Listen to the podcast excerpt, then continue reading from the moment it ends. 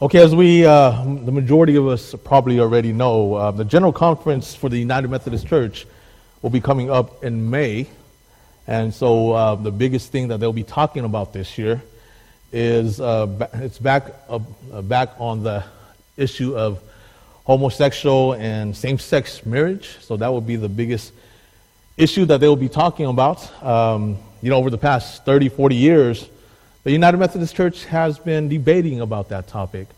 And so in our book of discipline, um, there is, you know, we, in the book of discipline, we're not allowed, currently, we're not allowed to do any same sex marriage ceremony, and we are not allowed to um, ordain any uh, practicing homosexuals. And so that's our book of discipline that's been that way for the longest time.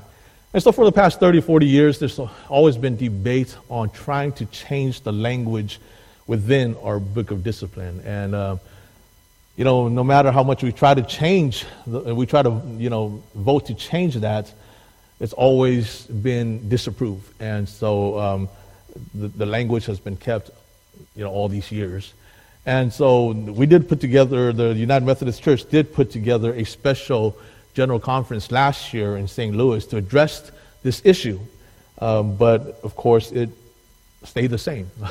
when they came together to vote, the vote passed to continue to keep the language in the book of discipline. And so afterwards, um, many people, many of the leaders from both sides, uh, we call, they call them the progressive side and the traditional side, they got together and uh, they discussed how, as to how we are going to be able to proceed with this topic since it's such a um, divisive issue for us. And so, uh, one of the things, one of the plans that they have come up with, and they'll be discussing at the General Conference here in May, and they'll be voting on it, and that plan is to divide up the United Methodist Church. And so, um, if that, that plan does pass, we will have two United Methodist Church. One will be the progressive United Methodist Church, and then one will be the traditional United Methodist Church. The progressive United Methodist Church will then go back and try to change that language again. And, um, and so in the traditional church, the traditional United Methodist Church, they will continue with that language that's in the book of discipline. And so uh, if that plan passes, if that plan passes, uh, what's going to happen is that every pastor is going to have to choose a side. Every clergy is going to have to choose a side. Um, and then also every local church is going to have to choose a side. And so unfortunately, it's, it has to come down to that, you know. And I mean, I, have always hoped that we can just somehow coexist together, but unfortunately, uh, many people feel that we're not able to coexist together over that topic. And so it's come down to that plan. And uh, most of the leaders um, from both sides have agreed to it, but um, it, Hasn't been passed yet. It hasn't been voted on yet. Uh, once it's been voted on, once it's been passed, uh, once all the details are worked out, I will discuss that with all of us. I will discuss that with our church. I'll let us know um, what the details are what the exact plan are. But currently, right now, um, it's been agreed by the traditional Methodist Church, the traditional side, that they will be the ones to leave. Okay, and stay, so they will be the ones to leave.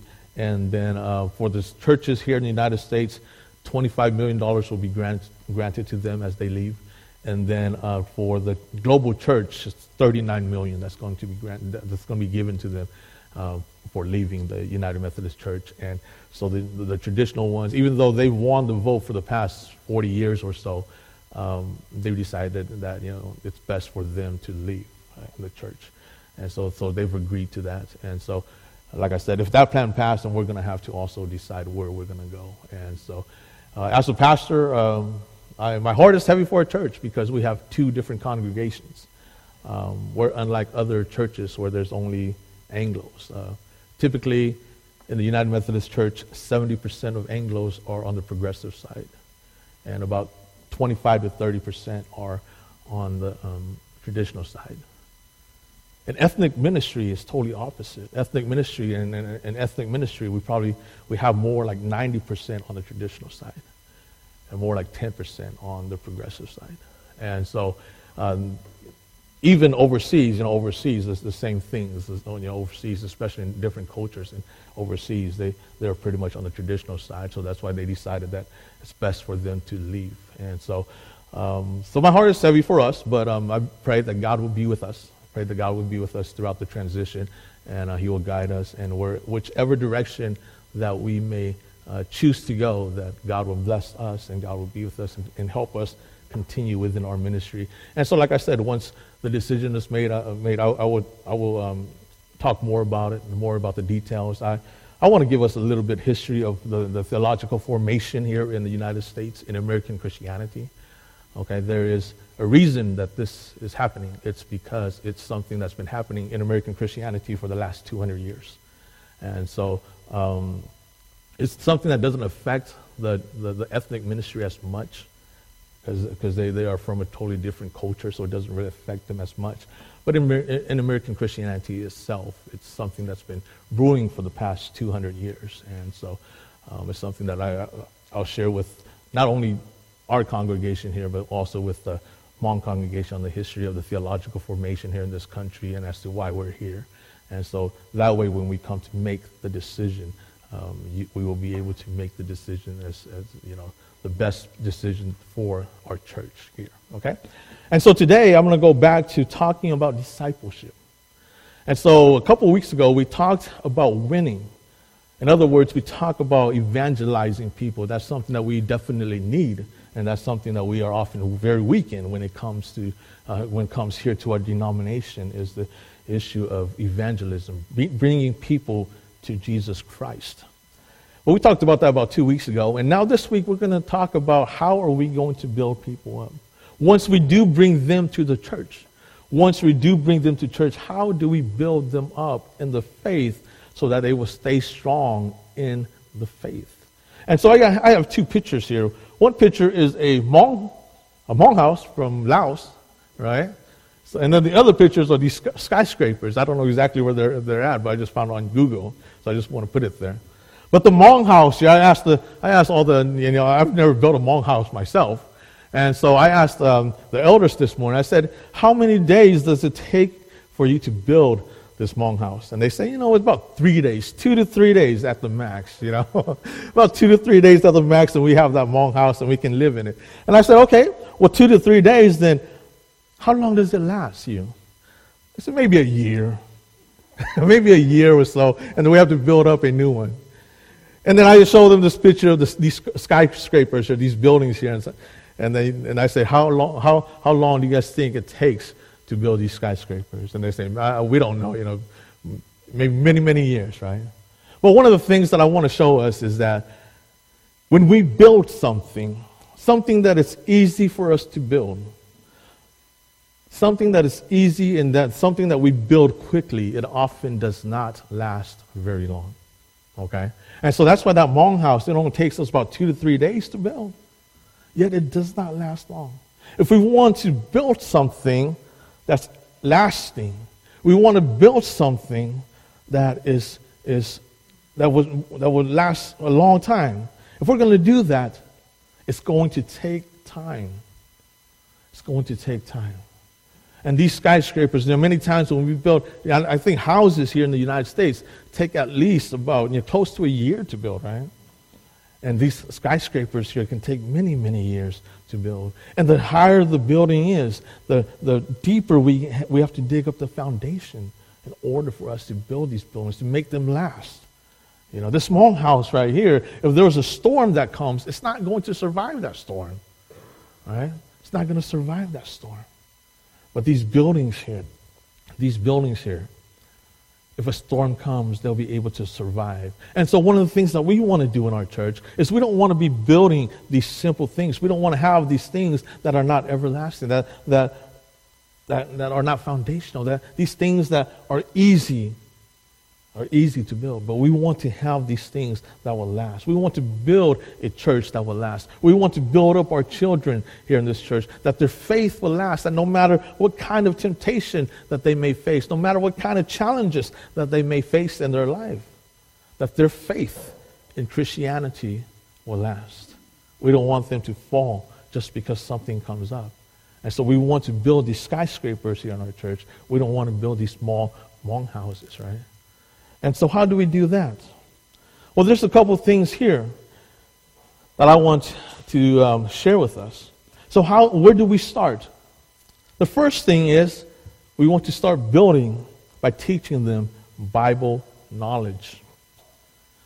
Now, one of the things about learning the Bible is that the first thing it must become is it must become intellectual knowledge. And so we must know about, about the principles of the Scripture. We must know about the principles of the Bible. Okay? And once we know that, we have that intellectual knowledge of the Scriptures, then it must come into our heart. It must come into our heart, and that, that is called heart knowledge. We have that heart knowledge of the Scriptures. It becomes a passion to us, it becomes part of who we are. It's no longer just intellectual knowledge, but now it's become part of who we are. And when it come, becomes a part of who we are, then we can take that and we can apply it to our lives. You see, if all we have is intellectual knowledge of the Bible, right, then we're, we, we won't be able to take that and apply it to our lives because it's just all head knowledge.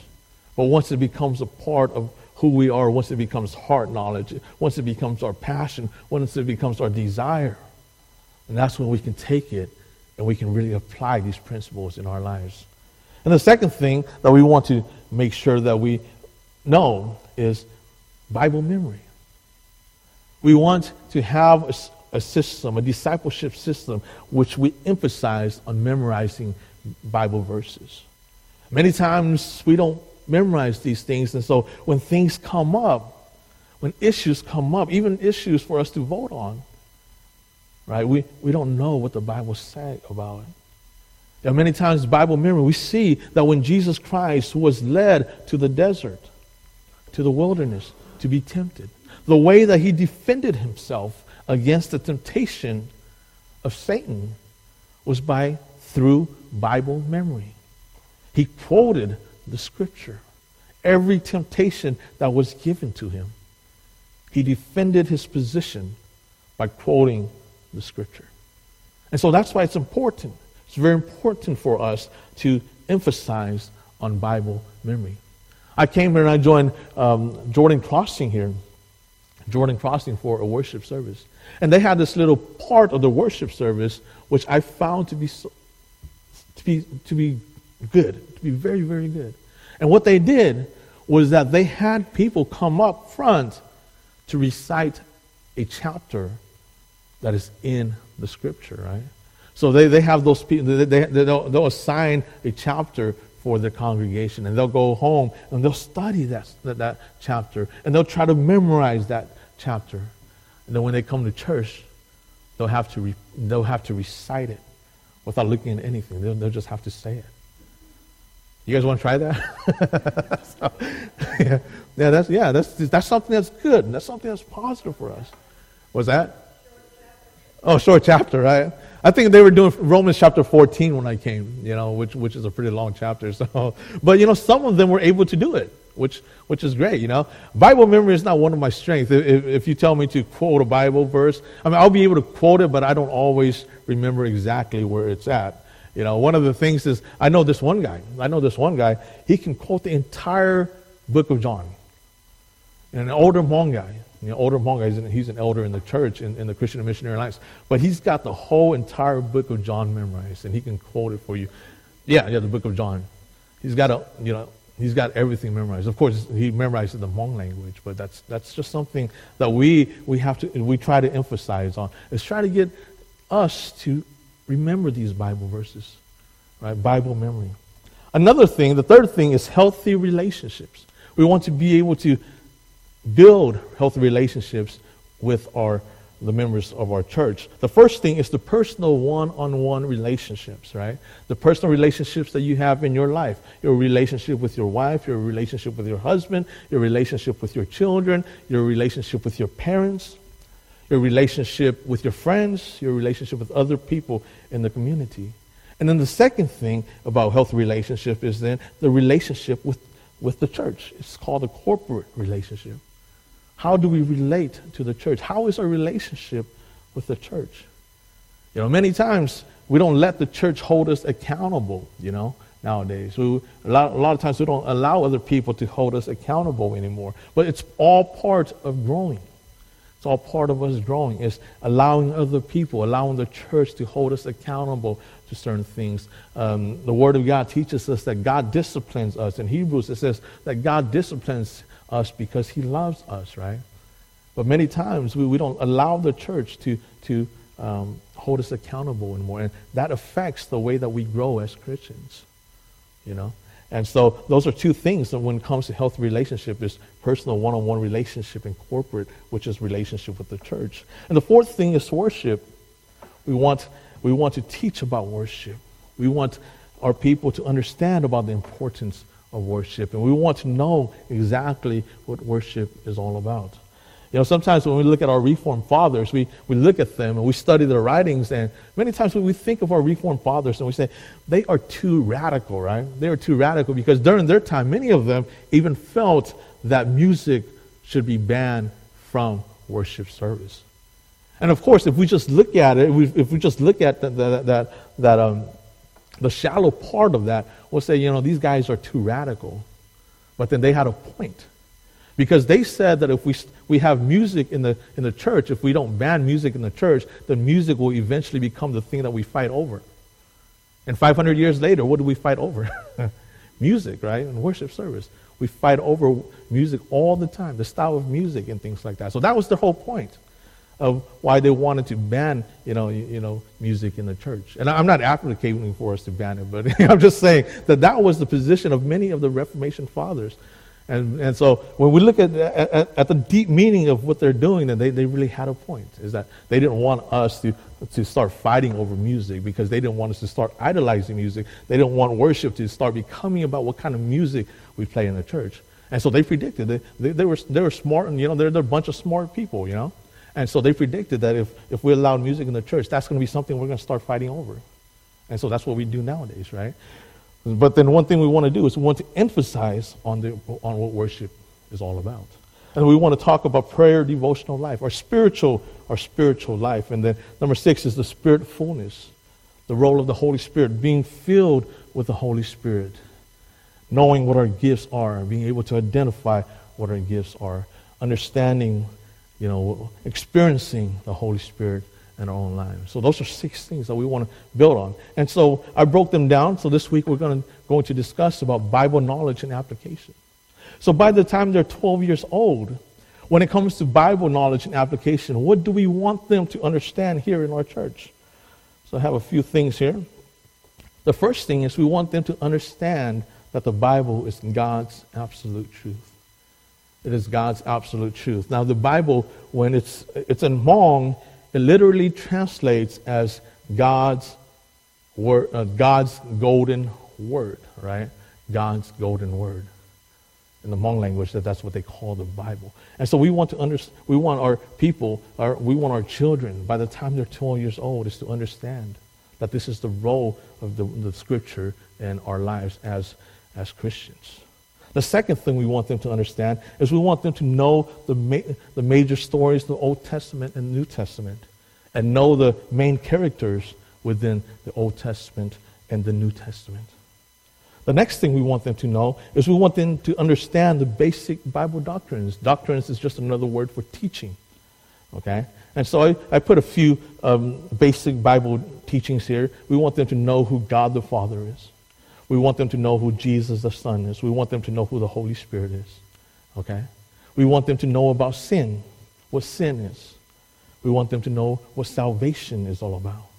We want them to know about the teachings of the church or what is the church, right? We want to know about what is the church. The church is not about the building, but it's about the people.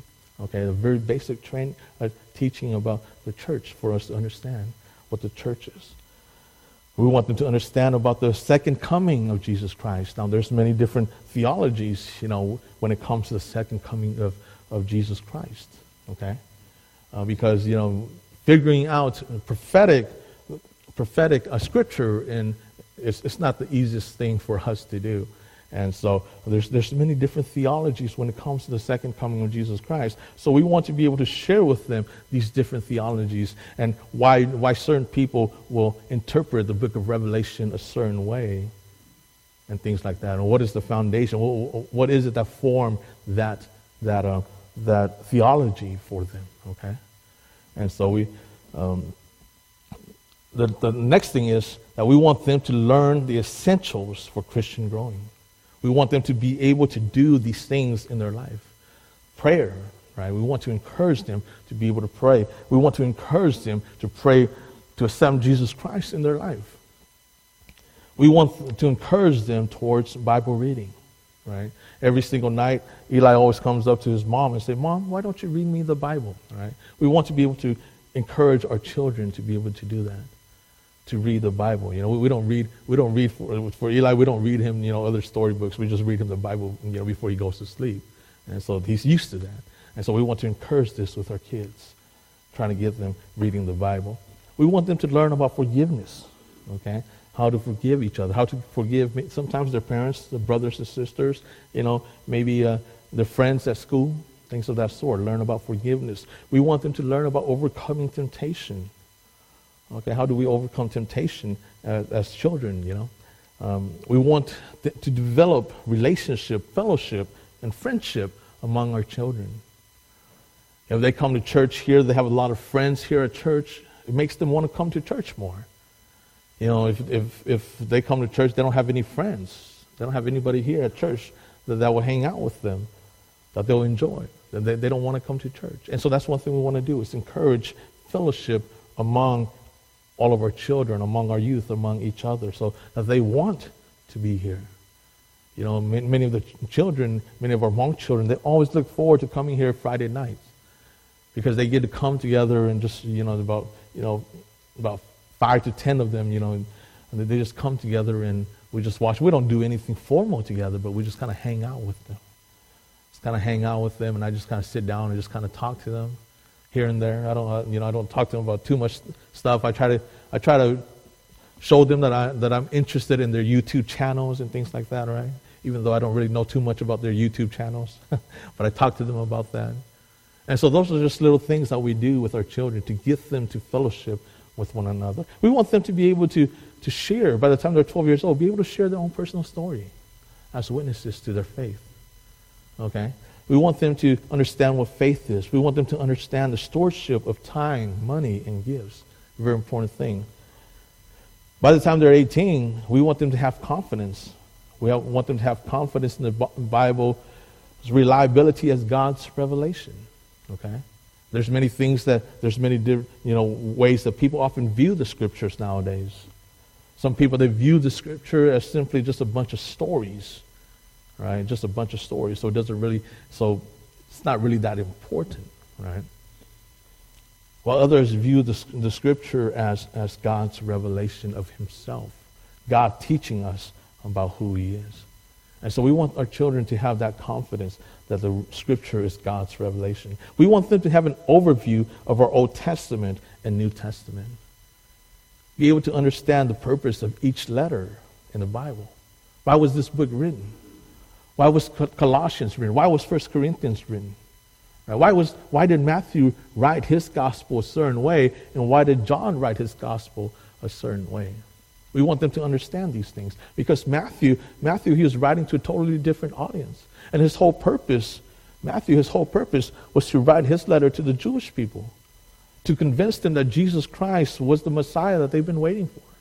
And so these things are things that we want them to understand by the time they get out of our program by the time they go off to college. Okay?